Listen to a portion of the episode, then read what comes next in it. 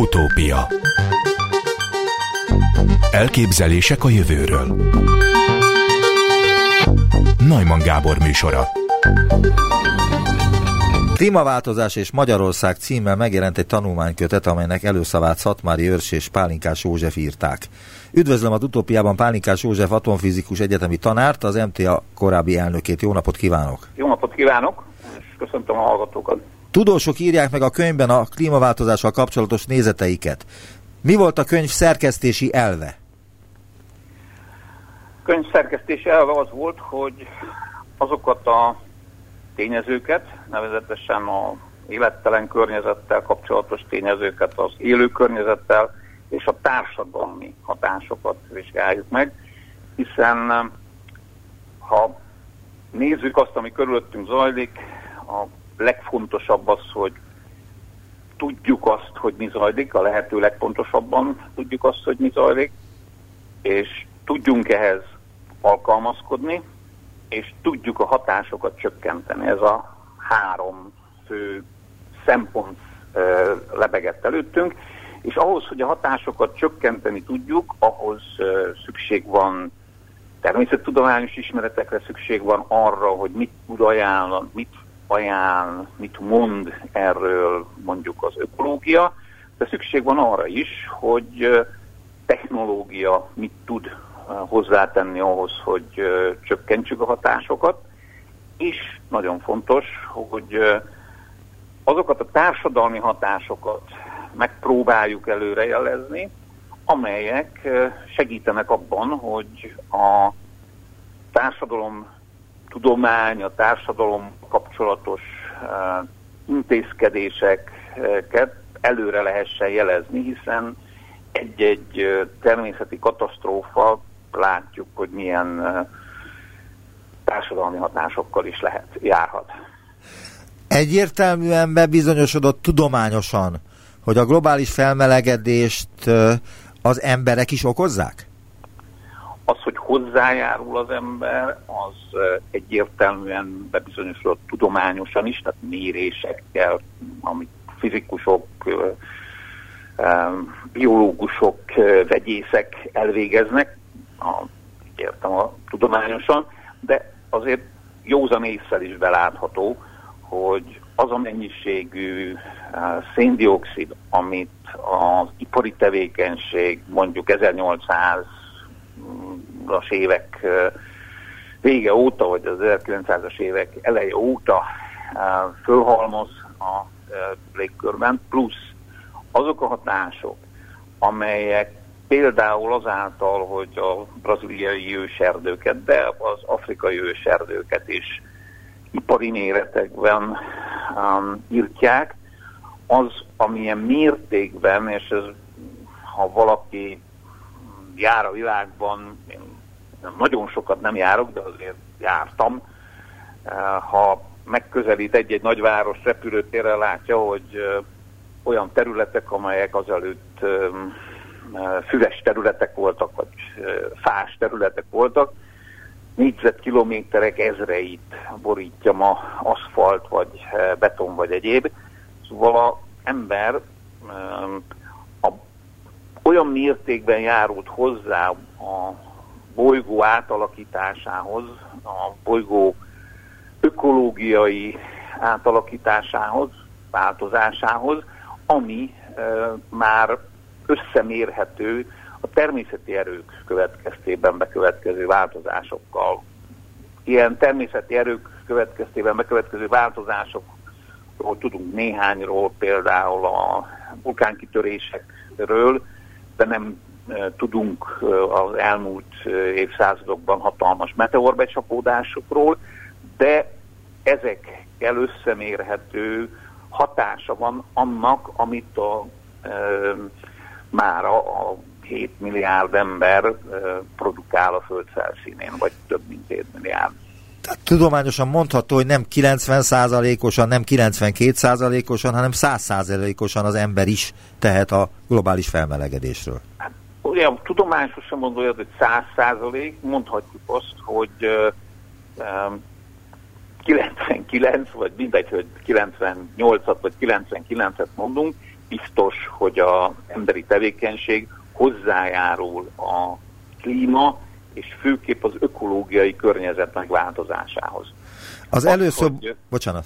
Az, hogy a braziliai őserdőkben sok száz négyzetkilométernyi területen nyíltják ki az erdőt, és lesz belőle például vasbánya, vagy vas bányásznak ott, vagy épp a fakitermelés miatt megy tönkre, ez, ez nyilvánvaló. Ha megnézi valaki azokat a felvételeket, amelyeket műholdatból készítenek, a északi sarki jégnek a visszavonulásáról, vagy mondok egy személyes példát, én nagyon szeretek túrázni a hegyekben. Ha valaki megnézi a Alpokban a gletszereknek a visszavonulását, az egészen döbbenetes, amikor ott áll az ember, a maga 180 centiért, és azt látja, hogy mondjuk 100 év alatt 60-70-80 métert csökkent a gletszereknek a magassága, tehát 80 méterrel magasabban volt a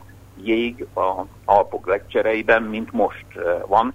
Tehát ezek, ezekhez ezeket meg lehet mérni, hogy ez 80 méter vagy 80 méter 70 centi, de azt mondom, hogy a, a pontos mérések nélkül is látszik, hogy óriási a változás, és hát tapasztaljuk igazából véve már Magyarországon is ezekkel a szélsőséges időjárási jelenségekkel, hogy nagyon-nagyon jelentősen megváltozott a klíma, és ehhez bizony alkalmazkodnunk kell nagyon sok mindennel. Itt sok ötlet, javaslat fölmerült, és szeretnénk igazából folytatni is ezt a munkát. Van egy nagyon lehangoló állítás a könyvben, mégpedig, hogy összesen tíz évünk maradt arra, hogy a globális felmelegedéssel kezdjünk valamit. Ez a tíz éves terminus mennyire komoly? Én nem hiszem, hogy valaki ezt meg tudná mondani ilyen pontossággal, de valahol ott tartunk, tehát ha most ez nem 10, hanem 15 vagy 20, attól nem leszünk sokkal boldogabbak sajnos ilyen ez a nagyságrend. Tehát biztos, hogy nem uh, odázhatjuk el a cselekvéseket, most azt mondod, hogy hát majd lesz valahogy, majd száz év múlva ki tudja, mi lesz. Nem. Biztos, hogy tíz év múlva még uh, katasztrofálisabb lesz a helyzet, és lehet, hogy a dolog visszafordíthatatlan. Um, én szeretnék optimista maradni, és azt, vagy szeretek, ha szeretném optimistán nézni a dolgot, hogy a gyerekeink és a, az unokáinknak is lesz életlehetősége a Földön, de bizony itt a változások olyan mértékben is fölgyorsulhatnak, hogy 10-20-30 év múlva a Föld egy jelentős részén nem lesz lehetséges a, a, az emberi élet. Ha valaki megnézi azt, hogy például Indiában sok ezer négyzetkilométeren vált lehetetlenné a mezőgazdasági termelés, és emberek milliói, hanem e, százmilliói kezdenek el vándorolni, és nem úgy kell érteni a e, elvándorlást, hogy fölül a, beül az autójába, és e, elautózik néhány száz kilométerre onnan, hanem emberek gyalog a melegben, borzalmas körülmények között próbálnak olyan helyre költözni, ahol még lehet mezőgazdasági tevékenységet folytatni, és megvan az életre a lehetőség. Nyájan tudjuk, hogy a Szaharában elég nehéz élelmiszert termelni, és ez a változás, néhány fokos változás, néhány Celsius fokos melegedés is, van olyan terület, amelyet, amelyet sivatagossá tehet, és bizony Magyarországnak is jó lenne elgondolkodni azon, hogy a milyen terveket készít, és, és ezt végig kellene gondolni ökológusoknak, mérnököknek, hozzáértő embereknek, hogy az Alföldön milyen például öntözési rendszert kell megvalósítani ahhoz, hogy továbbra is ott élelmiszert lehessen termelni. Ott is fenyeget ez a veszély. Mennyire és mivel veszélyezteti az ember az őt éltető környezetet? Teszi fel a kérdést Vida Gábor akadémikus a könyvben, és válaszol is rá. A címben feltett kérdésre a rövid válasz nagyon veszélyezteti létszámával és versengő materiális elégedetlenségével. Az egyszerű tömör állítás mögött egy hihetetlenül bonyolult globális földi rendszer működése áll, melynek megértése a mai szakosodott tudományokkal és kezelése limitált hatáskörű intézményekkel óriási kihívás az emberiség számára. A tét sokak szerint az emberi civilizáció fennmaradása. A, azt kérdezném öntől, hogy a különböző modellek mennyire pontosak, illetve megbízhatóak? Azt gondolom, hogy a most készülő, illetve elkészült modellek pontosan leírják. Az, hogy a pontossága hány százalékos, ez nehéz megmondani. Nyugodtan mondhatjuk, hogy a különböző modellek észszerű pontossággal leírják, hogy mi fog bekövetkezni. Most ha mondjam azt az egyszerű példát, hogy ugye használunk többnyire GPS-t az autónkban, és megmondja, hogy a úti célunkat ekkor, is, ekkor fogjuk elérni, hát vagy 10 perccel előbb, vagy 10 perccel oda, később érünk oda egy mondjuk két órás úton. Tehát azt gondolom, hogy ezek a modellek is körülbelül ilyen pontossággal megjósolják azt, hogy mi következik be 5-10 év múlva. Természetesen 10-20 évnél hosszabb időre a modellek nem nek a előrejelző képessége csökken annak azzal arányosan, ahogy, ahogy haladunk előre az időben, mert ezek a folyamatok nem föltétlenül lineárisak. Ugye a lineárison azt értjük, hogyha egy nap alatt változott egyről kettőre, akkor a következő nap háromra fog, után négyre fog.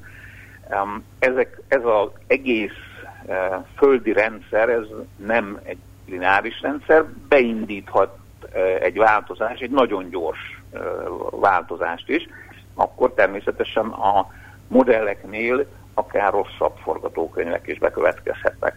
Lassan már közhely, hogy napjainkban Földünk történetének hatodik nagy kipusztulási hulláma folyik beláthatatlan következményekkel. Az ötödik söpört el a Jurassic Parkból közismert dinoszauruszok világát 66 millió évvel ezelőtt. A folyamat megfékezésére jelenleg egy az éghajlatváltozásról szóló Párizsi megállapodáshoz hasonló szintű nemzetközi megállapodás készül 2020. októberében Kunmingban, Kínában, amelyben a tervek szerint 2030-ig bolygónk egyharmadát védetté nyilvánítanánk az emberiség létét biztosító ökológiai szolgáltatások megőrzéséhez. Az egyik legkiválóbb diverzitás biológus a 91 éves I.O. Wilson ugyanezt a célt csak a bolygó felének biztosításával látja elérhetőnek. Írja Vida Gábor. De ezt a megállapítást hogyan kell értelmezni? Az emberiségnek le kell mondani a Föld kétharmadáról, mert az úgysem védhető?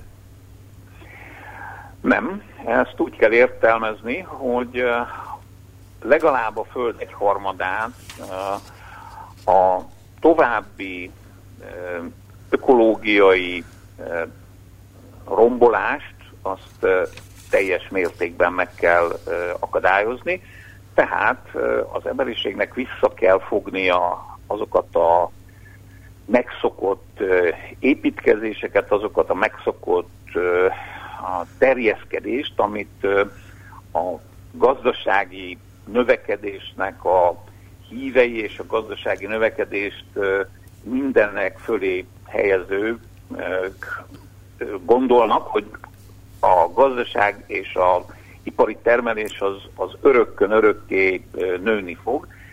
Az emberiség és annak jólétben élő része elérte azt a szintet, ami fölött a jólét további növelése és a kényelmi szolgáltatások további növelése az óriási környezeti károkkal jár, és igen, az emberiségnek vissza kell fognia ezt, és máshogy kell, más milyen növekedést kell produkálnia, nem pedig egy expanzív növekedést, amiben egyre nagyobb területeket teszünk alkalmatlanná arra, hogy, hogy ezek azt az öngyógyító folyamatot ellássák, ami a természetben mindig is bekövetkezett. Itt arról van szó, hogy a természet az egy egyensúlyi rendszer.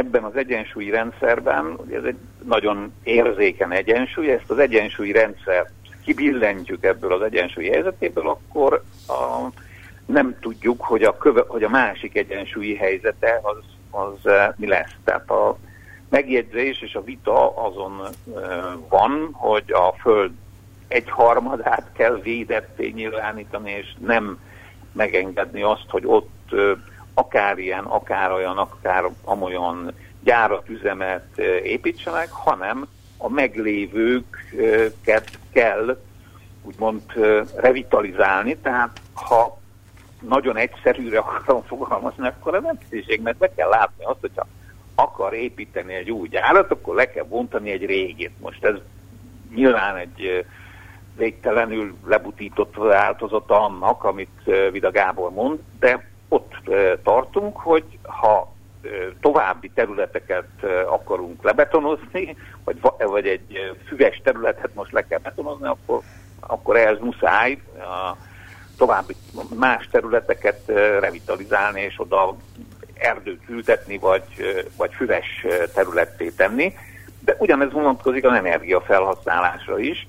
Az emberiség energiafelhasználása, főképp a foszilis energiahordozókból származó energiafelhasználás olyan mértékűben növekedett, amit, amit nem lehet tovább folytatni, ezért például, és ez is szerepel ajánlások között, át kell alakulnia az építőiparnak is abban az értelemben, hogy olyan épületeket kell tervezni, megépíteni, amelyek a jelen, amelyeknek az energiafelhasználása jelenleginek a, a töredéke.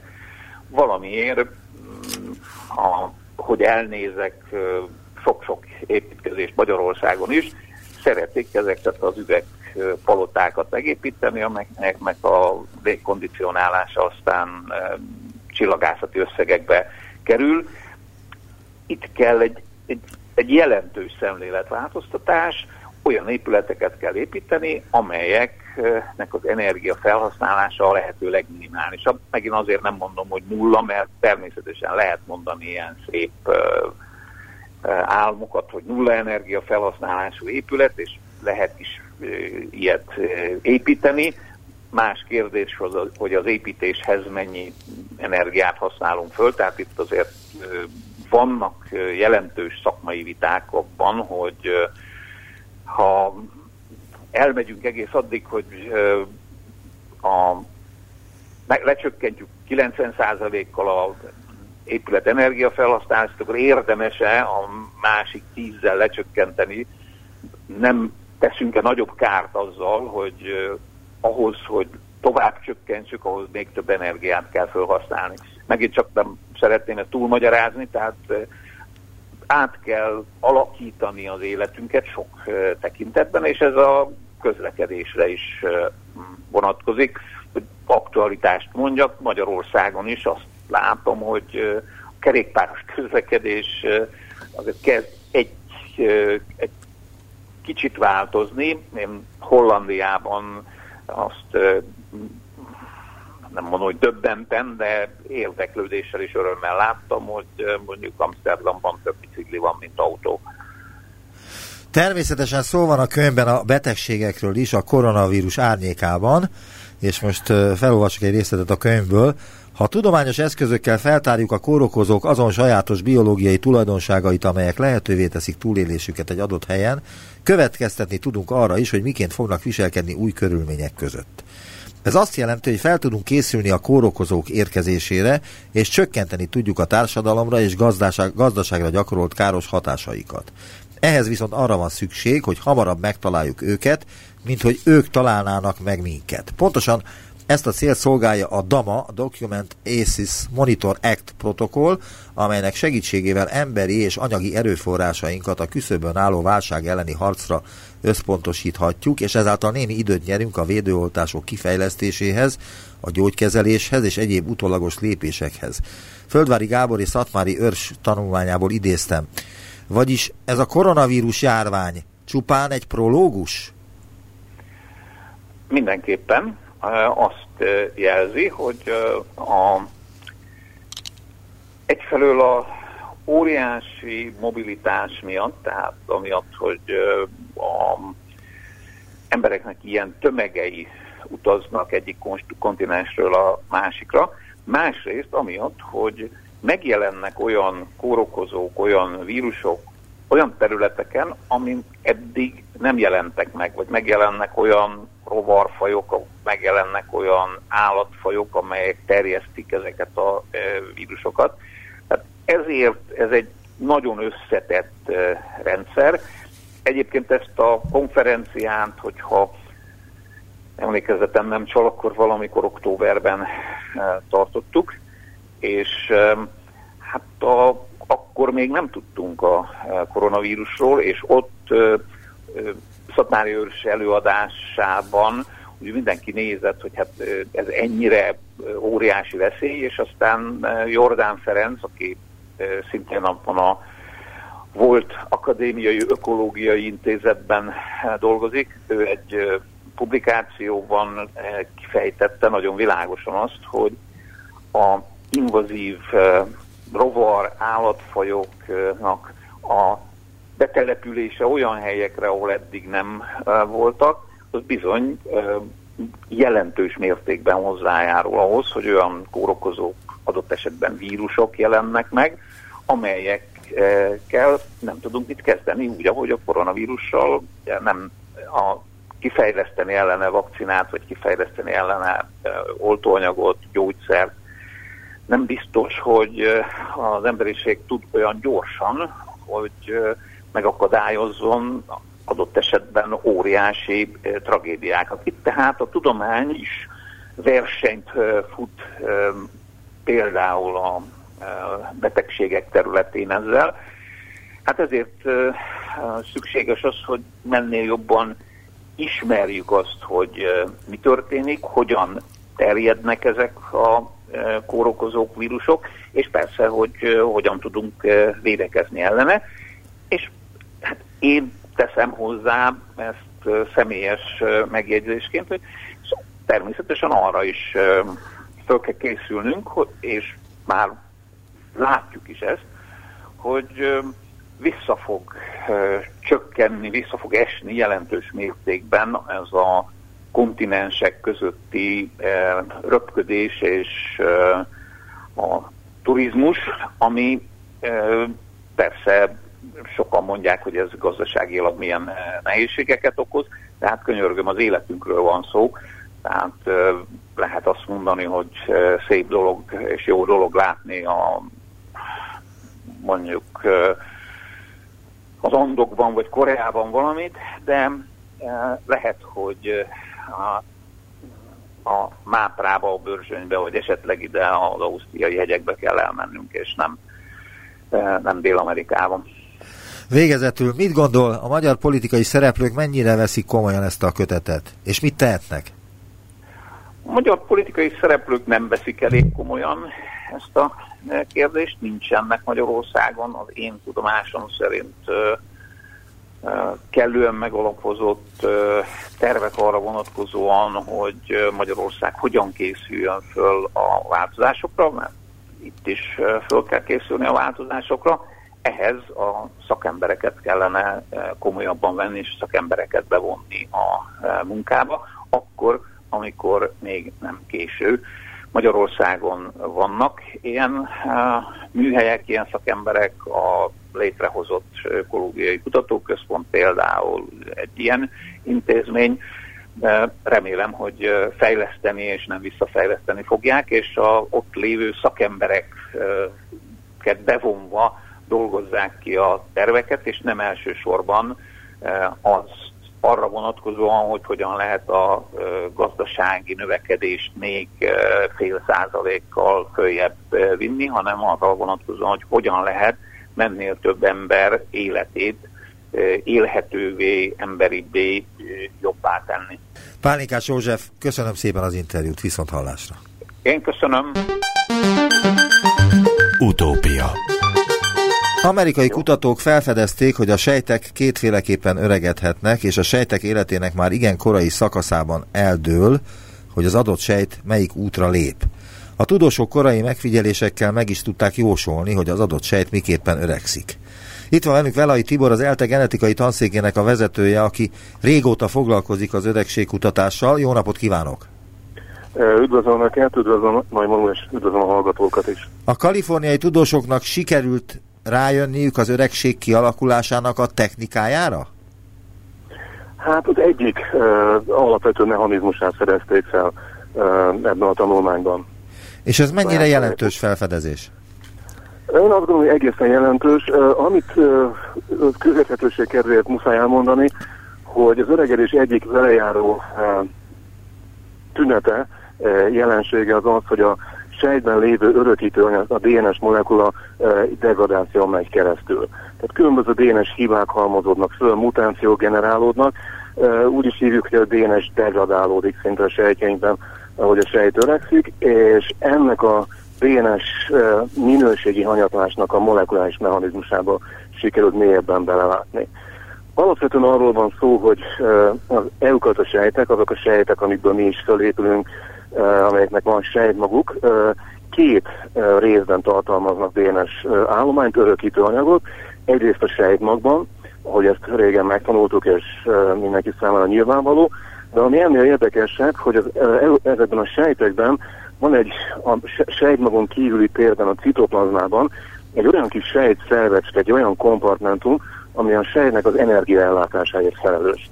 Ezt úgy hívják, hogy mitokondrium. Ez a sejtnek az energiatermelő sejtszervecskéje, és egy nagyon érdekes megfigyelés volt az, hogy ezekben a mitokondriumokban szintén található örökítőanyag.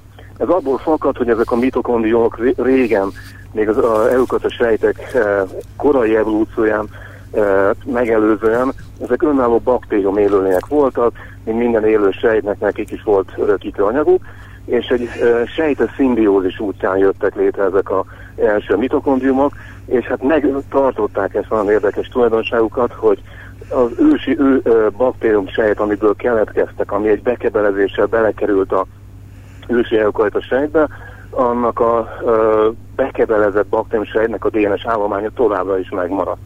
Ez azt jelenti, hogy a mai eukajta sejtekben, élesztő sejtben, meg az emberi ö, sejtekben is megtalálható a mitokondriumban örökítő anyag, ö, DNS állomány, és egy nagyon érdekes megfigyelés volt néhány évtizedben ezelőtt, hogy ez a DNS állomány és a mitokondriális DNS állomány is tud uh, elkopni, elöregedni, degradálódni. Ebben a uh, cikkben pedig pontosan ezt mutatták ki, élesztő sejteket, egysejtő élesztő sejteket vizsgáltak, hogy a sejtek egyik fele az nagyjából um, a, a mitokondriális DNS degradálódása, uh, degradálódásával öregedett, míg a sejtetnek a másik fele a sejt magban található DNS örökítanyag degradálódásán segítségével öregedett. Tehát nem egyforma minőségű öregedés figyelhető meg, egyetlen élesztő sejt populáció és, sejtjei között. A sejtek fele a nukleáris, sejtmagban található DNS, a sejtek másik fele pedig a mitokondriumban található DNS állomány szétesésével, degradálódásával öregedett. A cikkből idézek. A kutatás különösen érdekes részeredménye, hogy a jelek szerint már csak nem a sejtek keletkezésének idején eldől, melyik útra lépnek. Mielőtt még a hanyatlás jelei igazán megmutatkoznának, a sorsuk már bőven eldőlt, és ezen a kutatás szerint nem változtatnak külső környezeti tényezők. Most azt kérdezném öntől, hogy mikor kezdünk el öregedni, és egyáltalán hogyan definiáljuk az öregedést? Hát az öregedés ugye a sejt funkciójának fokozatos hanyatlásával lehet definiálni. A élőlény fitnessével, rátermettség fiziológiájával van történő életkorral megfigyelhető fokozatos hanyatlás, ami végül elvezet a sejtek pusztulásához. A tömeges sejtpusztulás bizonyos szövetek, szervek diszfunkciójához, betegségéhez vezet, a öregkori betegségek alakulnak ki, és ez az egész folyamat végül az egyet halálában terminálódik. Ami nagyon fontos, és a kérdésére alapvetően válasz, hogy ez az öregedési folyamat nagyon sokféle molekuláris mechanizmus által szabályozott. Ez nem egy véletlen random jelenség, Sok, sokáig azt hitték, hogy a világűrből érkező fotonok, egyéb random események következtében esik szét az elkötőség, egyfajta véletlen random események sorozataként, de aztán szép lassan kiderült, hogy ez nem így van, hanem genetikai útvonalak, genetikai eszközök által szigorúan szabályozott folyamat eredményeképpen öregednek meg a sejtek, és aztán pusztul el az élőlény. Ennek egyik ékes bizonyítéka, hogy különböző fajok nagyon jól meghatározott élettartalmal rendelkeznek. Az élesztő sejt egy-két hónapig él, van egy kis fonászféreg, ez két hétig él, a muslica, a drozofila genetikusok egyik szent állata az két hónapig él, az egér, a másik öregedési modell az két évig él, és hát mi magunk nagyjából 80-es élettartalmal rendelkezünk, mutatva azt, hogy ezekben a különböző élőlényekben ezek a szabályozó mechanizmusok, amik evolúciósan nagyon konzerváltak, tehát nagyon hasonló fehére gépezet működteti ezt az öregedési, szabályozza az öregedési folyamatnak a rátáját, ezek különböző élőlényekben különböző módon működnek. Tehát különböző rátával haladnak előre, és ennek eredményeképpen alakulnak ki a adott élőnyen jelentő öregedési folyamatok.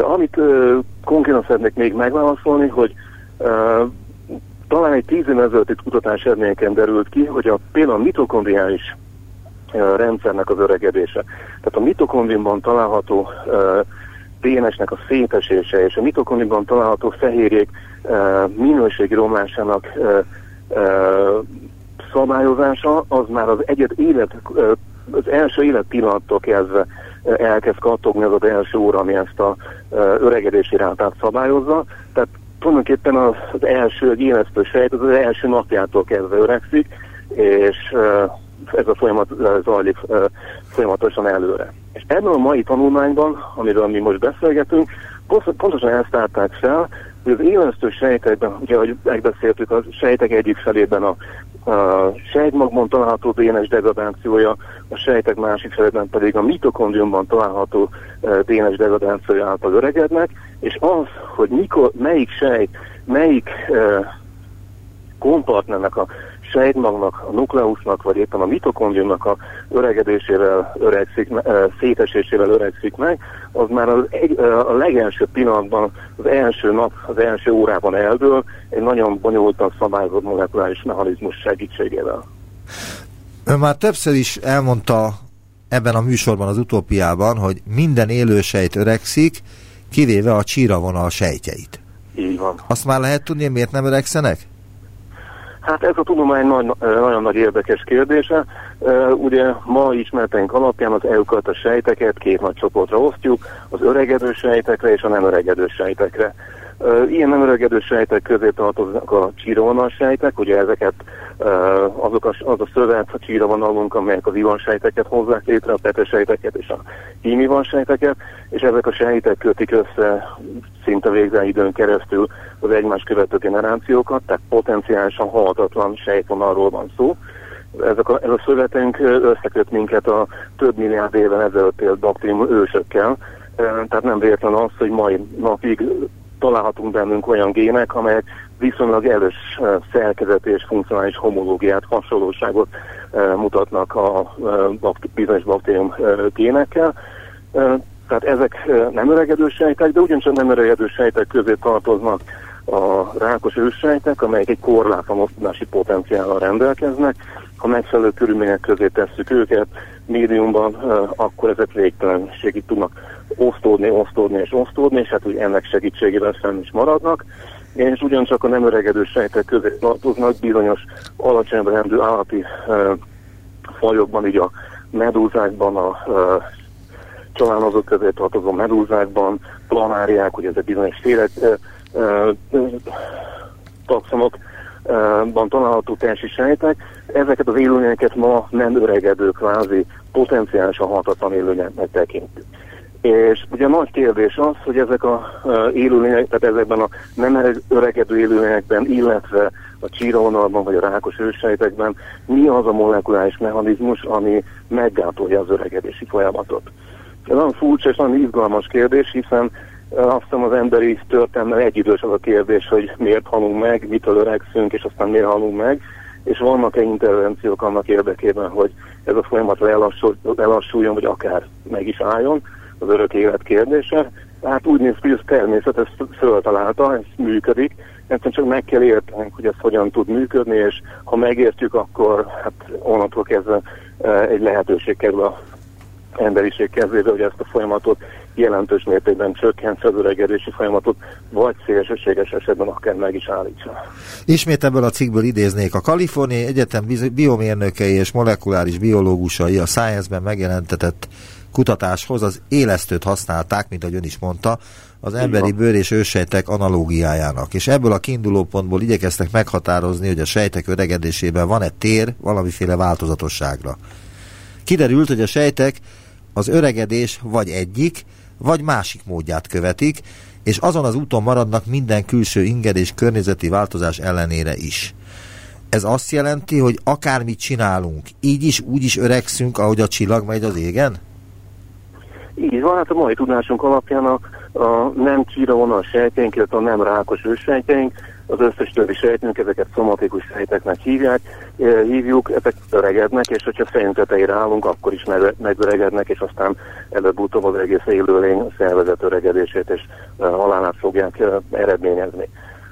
Az Lehet-e... érdekes volt a Igen? tanulmány alapján az az, hogy uh, szint az első napon az élesztő sejtekben már eldől az, hogy egy adott sejt melyik módját választja az öregedési folyamatnak. A sejtmagban található DNS szétesése, vagy a mitokondrium, az energiatermelő sejtszerben található DNS szétesése útját, és ez, ezen az, ha ez a döntés már egyszer megszületett, ez a molekulás gépezet bekapcsolta azt az utat, amely elrendelt egy adott sejtnek a pusztulási módját, onnantól kezdve se genetikai, se más eszközökkel, környezetnek a megváltoztatásával nem tudták E, e, e, ezt a változást, tehát ezt az utat befolyásolni. Tehát amikor legelőső napon már eldölt az, hogy az adott életsejt, élesztősejt milyen módon fog elpusztulni, az onnantól kezdve determinált, és tényleg azzal a úta pusztult el. De lehet-e lassítani az öregedést valamilyen módon? Hát alapvetően határozottan, ugye ez az öregedés, öregedési folyamat, ez olyan érdekes biológiai jelenség, egy evolúciós nyersany, végtermék. Ha nem lenne öregedés, akkor ugye a Föld, mint egy véges életér, pillanatok alatt betelne a szaporodó élőlényekkel, és a másodpercek az felhal falnánk a rendelkezésre álló erőforrásokat, ezért, hogy a ö, fajok stabilitása, hosszú távú fennmaradása megmaradhasson, ezért olyan géneket in- innovált az evolúció során a különböző élőlények, amelyek segítségével megöregszünk, és ennek következtében az egyén halálán keresztül a közösség, a faj fenntartása az egy stabil folyamat tud lenni. Tehát ez egy evolúciós nyersanyag, és hogyha ez így van, akkor ennek egy ö, szabályozási, mechanikai hátterének kell lenni, tehát kell lenni genetikájának, hogy milyen rátában, milyen sebességgel haladjon ennek a, az öregedési folyamat, illetve kell lenni biokémiájának, mi az a molekulás gépezet, ami öregíti a sejtjeinket. És hogyha ezt megértjük, és ebből már nagyon sokat megértettünk az elmúlt évtizedekben, akkor jelentős mértékben lehet befolyásolni, hát értem szerint csökkenteni az öregedési folyamatnak a, sebességét. Egy extrém példát hagy mondjak erre, bizonyos gének kikapcsolásával, amik az öregedési folyamatban szeretett játszanak, fonálszélekben uh, egy hatszor hosszabb idejű élettartamot sikerült már genetikai eszközökkel megvalósítani. Ez azt jelenti, hogy a normálisan 10 napig élő célegánsz kis fonálszéreg, az 60 napig élt. Ez egy humán kontextusban egy 500 éves ember élettartamával vethető össze. Tehát elképesztő módon sikerült az öregedési folyamat rátáját bizonyos irányokban már befolyásolni, és hát értemszerűen ezek a kutatások el tudnak oda vezetni, hogy előbb-utóbb megértsük az öregedési folyamatnak a mechanizmusát, és hogyha ezt is megtesszük, akkor onnantól kezdve már nem fantazmagória, nem egy tudományos fikció azt feltételezni, hogy akár szélsőséges esetben, mint a e, csíróna ősejtekben, vagy a rákos ősejtekben, vagy a medúzák, e, csalánozók, hit, e, tanárják testi sejtjeiben teljes egészen meg tudjuk átolni az öregedési folyamatnak a, a működését. Van-e köze az autofágiának, a sejtek öntisztító folyamatának az öregedéshez? Hát központi szerepe van. Ez az autofágia, ezt a hallgatók úgy tudják elképzelni, egy olyan sejtes folyamat, aminek segítségével a sejt bizonyos részletei bekebeleződnek uh, ilyen hólyagszerű membrán struktúrákba, és ott lemésztődik az anyag, és a lemésztett anyag alkotóelemei újra felhasználódnak új anyagok szintézisére. Tehát az autofágia az, ami a sejtes károsodások eltávolításának a legfontosabb ma ismert mechanizmusa, és ugye a sejtes károsodások a rossz fehérjék például vezetnek el az öregedési folyamathoz. Néhány évvel ezelőtt sikerült kimutatni részben a mi kutatócsoportunknak, de sok más kutatónak a világban, hogy a autofágia olyan szempontból központi szerepet játszik az öregedési folyamat szabályozásában, kivitelezésében, hogy a ma ismert szinte összes uh, aging útvonal, öregedési útvonal, olyan molekuláris gépezet, ami az öregedést befolyásolja, azok alapvetően mind az autofág rendszeren konvergálódnak, annak szabályozásán keresztül ö, ö, teszik lehetővé az öregedési folyamatnak a végbemenetelét.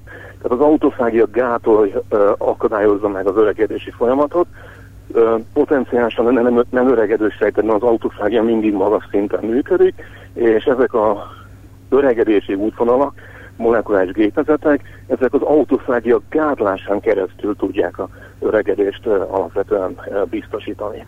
Tehát genetikai eszközre kikapcsolódik az autofágia, felhalmozódnak a sejtes károsodások, a sejt előregszik, a szerv elromlik, és előbb-utóbb ez a egyet halálát fogja eredményezni. Ön is az öregedést vizsgálja részben, mint ahogy már az előbb is beszélt erről, Igen. meg hát már utaltam is rá, de milyen eredménnyel?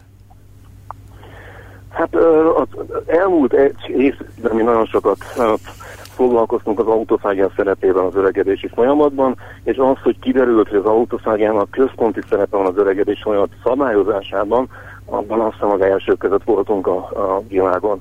Ma az elmúlt pár évben azonban munkatársaimmal elsősorban nem az autofágia olyan az öregedés van szabályozását, tehát hogy milyen uh, genetikai eszközökkel lehet lassítani vagy gyorsítani ezt a folyamatot, hanem magának az öregedésnek a mechanizmusát keresünk.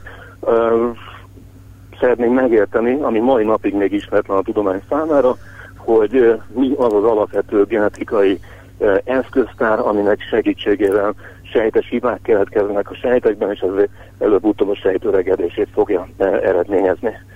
A megközelítésünk borzasztó egyszerű volt, megpróbáltuk megérteni, hogy eh, mi lehet a közös azokban a sejtekben, amelyek nem öregednek, ugye a csírovonal ősejtekben, a rákos ősejtekben, a planáriák, a hidrák, a medúzák testi sejtjeiben, és hogyha megtaláljuk azt a közös pontot, ami ezekben mind megtalálható, és az öregedő sejtekben, az összes többi sejt nem meg nem, akkor azt gondoljuk, hogy ez elvezethet a öregedési folyamat ö, eh, mechanizmusának feltárásához.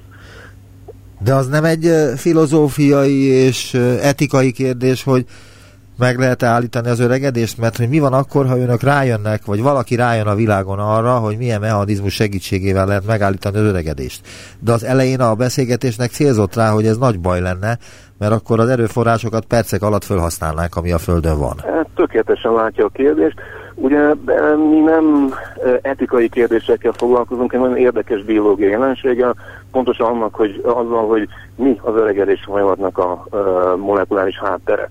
Ez egy alapvető biológiai kérdés, majd napig nem érti senki, feltáratlan kérdés, hát aki ezt meg tudja válaszolni, az egy biztos, hogy egy jelentős tudományos felfedezést fog elérni, és egy, azt gondolom, hogy igen hasznos szellemi hozzájárulás lesz ahhoz, hogy megértsük, hogy a sejtjeink hogyan működnek.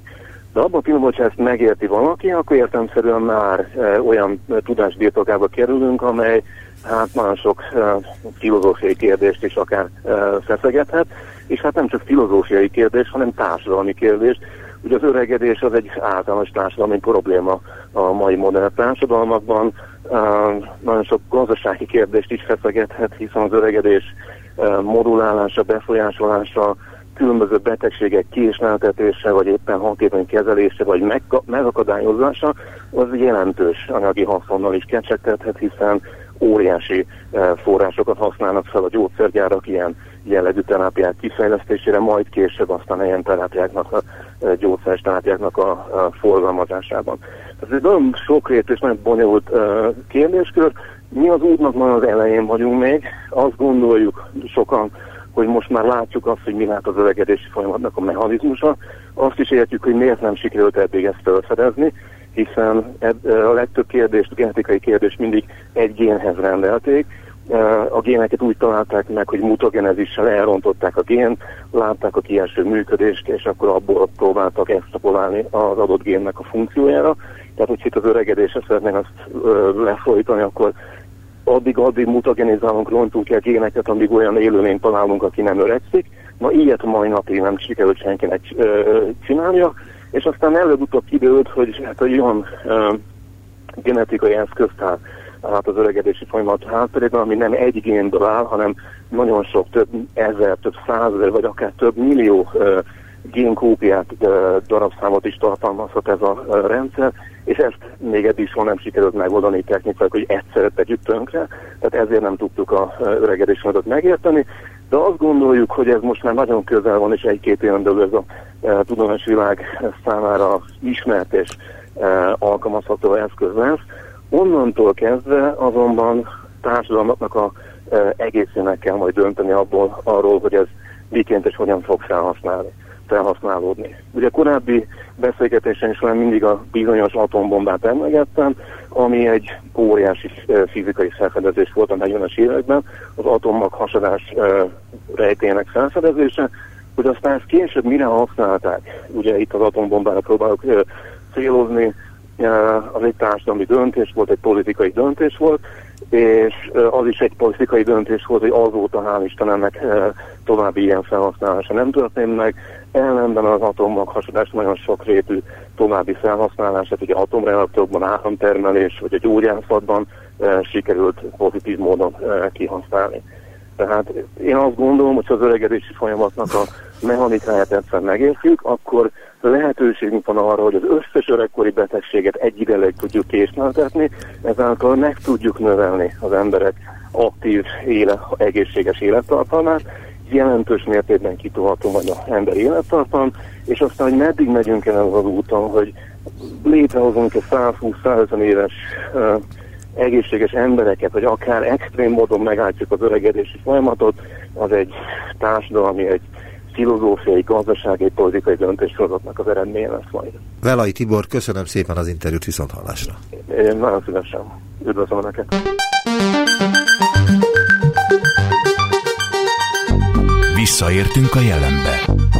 Neumann Gábor utópia című műsorát hallották.